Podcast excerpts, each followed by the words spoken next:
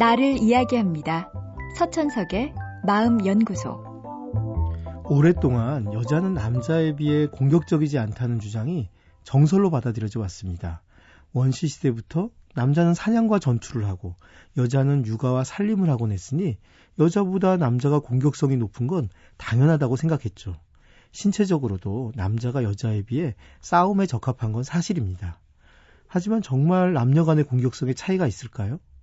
프린스턴대의 제니퍼 라이트데일과 데보라 프렌티스는 게임을 이용해 남녀의 공격성을 확인해 봤습니다.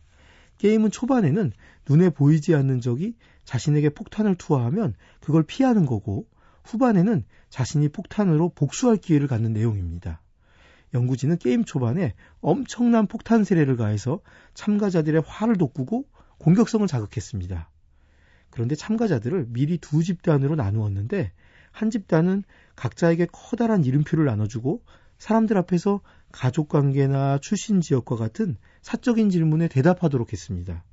또한 자신의 성별이 무언지도 크게 말해주고 게임을 할 때 연구진이 지켜보는 가운데 하도록 했습니다. 다른 집단은 이름도 성별도 다른 어떤 사적인 정보도 묻지 않고 게임 역시 아예 연구진이 없는 상황에서 하도록 했습니다.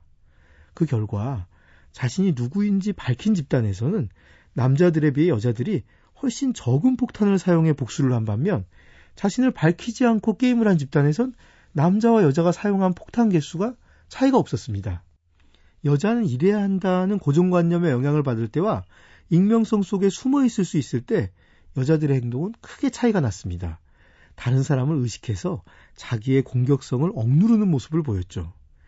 기존의 심리학 연구에선 여자가 화를 더 잘 참을 수 있고 남자는 화를 그대로 표출한다고 말해왔습니다. 그러나 이건 사회적인 제약 때문이지 여자와 남자의 생물학적 차이라고 말하긴 어려운 겁니다. 인간이란 남들이 자기에게 기대하는 모습에 맞춰 행동하려고 합니다. 기대를 저버릴 때 받게 될 불이익을 두려워하기 때문이죠.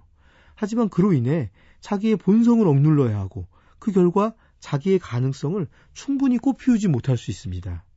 많은 사람들이 이래야만 한다는 보이지 않는 족쇄에 매여 살아갑니다. 하지만 있는 그대로 자기를 표현할 수 있도록 돕는 게 개인에게도 또 사회에도 더 큰 도움이 될 것입니다. 서천석의 마음연구소.